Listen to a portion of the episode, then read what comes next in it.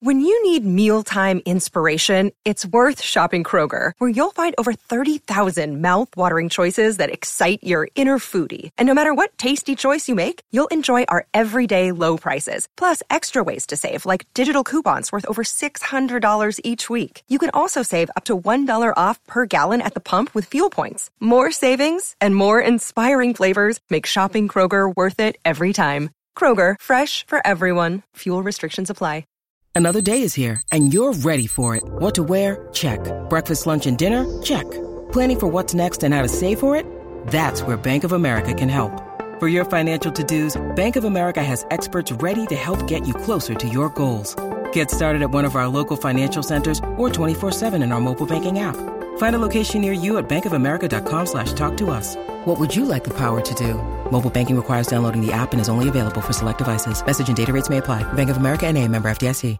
I'm Matthew Coller in for Phil Mackey along with Judd Zulgad, and we welcome into the show a guy that uh, I really love his work. He writes for The Athletic now, and uh, it's fun sometimes when you start following somebody on Twitter that you don't know, but you just like their work, and then they get better jobs. So we welcome in uh, Ted Nguyen, who is a film analyst, loves the game of football as much as anybody. How are you, Ted? I'm good. How are you? Uh, doing great, man. So Ted did an awesome piece on the Athletic about Kirk Cousins and how he fits into the Minnesota Vikings and, and where they can go. Now, Ted, the first question I have for you from watching the film on Kirk Cousins closely is: Do you think that Kirk Cousins is a good fit? With the Minnesota Vikings and with John DeFilippo. And how do you get a sense for what John DeFilippo is going to bring since uh, he was only an offensive coordinator in 2015 and then a, a quarterback coach otherwise? Yeah, so that's a little hard to project, but I think what um, I think he was heavily influenced by uh, his work with the Philadelphia Eagles and working under Doug Pederson and seeing how that offense worked so well. Uh, so I think he's going to bring a lot of what uh, they did with the Eagles to the Vikings and they're going to have a good amount of shotgun runs. They're going to run RPOs. They're going to have some spread concepts. But I think you know he also has to play the Kirk Cousins strengths as well. And Kirk Cousins plays really well under center uh, with the strong play action run game under center. So I think he's going to implement some of that too. So it'll be a little bit of a mix between what Kirk does well and what the Eagles did with their spread concepts last year. So Ted, so, Ted, what do you like about uh, Kirk, and and if there are concerns as he moves into this next phase of, of, his career with his contract, what would the concerns be that you've seen on film from him? Uh, I think he made a lot of strides last year. I think the knock on Cousins uh, throughout his career was that he wasn't aggressive enough. That you know sometimes he'll go through his, to his check down a little too quick. But I thought last year he made a lot of strides and being really making a lot of aggressive throws. And I think he'll continue making strides and becoming more aggressive. Uh, but one thing I did see on film a lot, and it's kind of um, a double-edged sword because it's kind of his strength and his weakness, is that he's you know kind of oblivious to pressure. Like um, there are times where he'll stand in pocket and make these amazing throws while he's getting hit, but there are other times where he should just probably take a sack or try to evade the sack, and he'll end up uh, getting hit mid throw, and it'll you know put his uh, receiver in a dangerous situation or put the ball up for grabs. That was definitely one area, Ted, that watching back his last season that stuck out to me too. And and he is number one in the NFL in fumbles over the last three years, which I think could probably drive Mike Zimmer up the wall if he has uh, some of those same issues. So if you are John DeFilippo and you're watching back the same tape that you and I watched, and you're saying, okay, he's got this issue where uh, oblivious to pressure is a great way to put it, and sometimes just not feeling that guy coming off the edge or beating his man and so now, what do you do as an offensive coordinator to try to mitigate some of that? Uh, I think you know you'd run a lot of quick uh, quick concepts. Obviously, the best thing to do is have a great offensive line to protect them. That way, you don't have to um, you know worry about too much pressure. But I think that's just something you just got to really ingrain in his head during practice and tell him, you know, look, if you're starting to feel pressure, or if you're, you know, if we're you're you've gone through three or four progressions you know, you got to be a little more careful with the ball. You can't just stand in there. You got to get ready to break outside the pocket.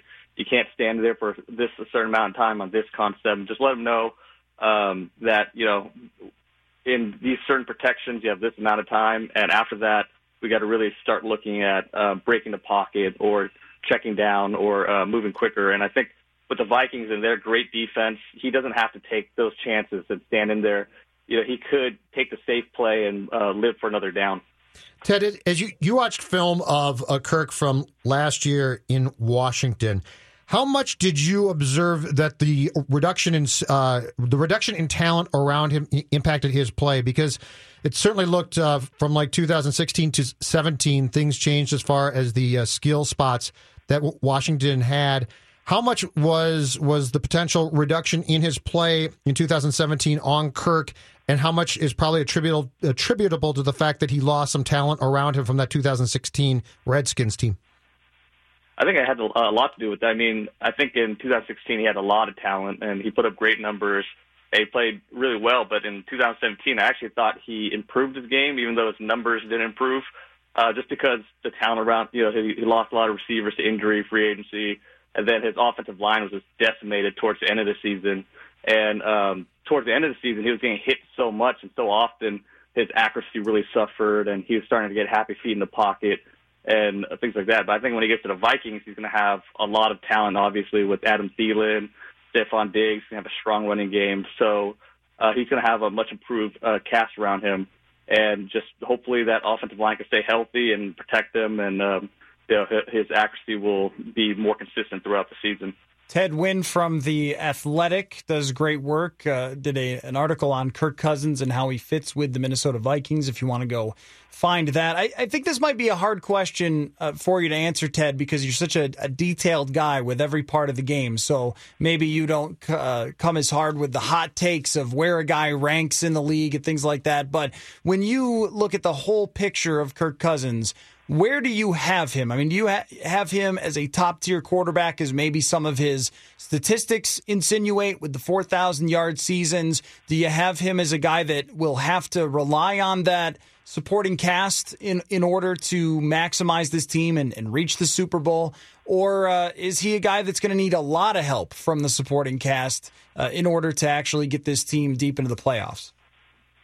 Uh, you know, before I looked at his 2017 film, I, I thought he was kind of that um, that guy that's outside of the top 10 that wouldn't necessarily carry a team over the hump, but could play with a lot of talent and do well with a lot of talent around him. But I think he made so much so much improvement in 2017 and having to play with you know a decimated uh, Redskins team towards the end of the season, having to carry that team.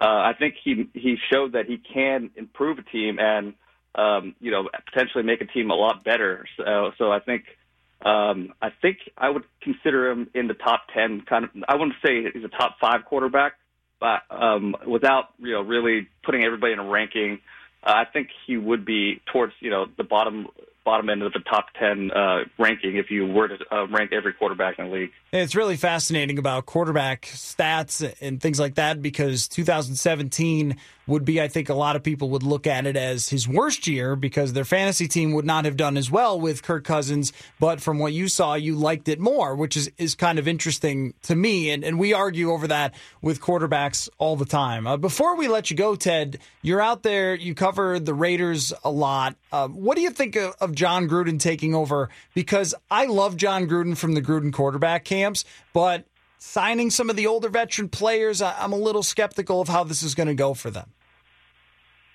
Yes, yeah, so, so uh, you know, there's a lot of um, a lot being made right now of Jon Gruden signing these older players, and um, yeah, I think the Raiders just don't have that much cap room, and I do think that he does like older players. He likes players that know what they're doing, that can play within the system, are disciplined, and um, that's kind of been his calling call throughout his career. Um, but you know, the Raiders don't have that much cap room. Um, they didn't really participate in the first wave of free agency, but they're really active in the second wave of free agency. Uh, yesterday, I, you know, I did a deep dive film uh, breakdown of Jordy Nelson, and I thought, you know, he does have some uh, some. Play, I think uh, he could realistically go for an 800 yard season. I mean, he started the season off hot last year and he kind of tailed off when Aaron Rodgers hurt. I really like the Rashaan Melvin signing. I think he could be a big steal in free agency. Uh, obviously, the Raiders aren't done yet. They're um, interested in the, uh, the Suh right now. So if you get that, all of a sudden, you know, the, perspective, the perceptive uh, perspective on um, the Raiders free agency class could really change. Uh, but you know, I, I do understand it's going to be it's going to be a bit of unknown how he's going to assimilate to the league, having not having coached it for this long.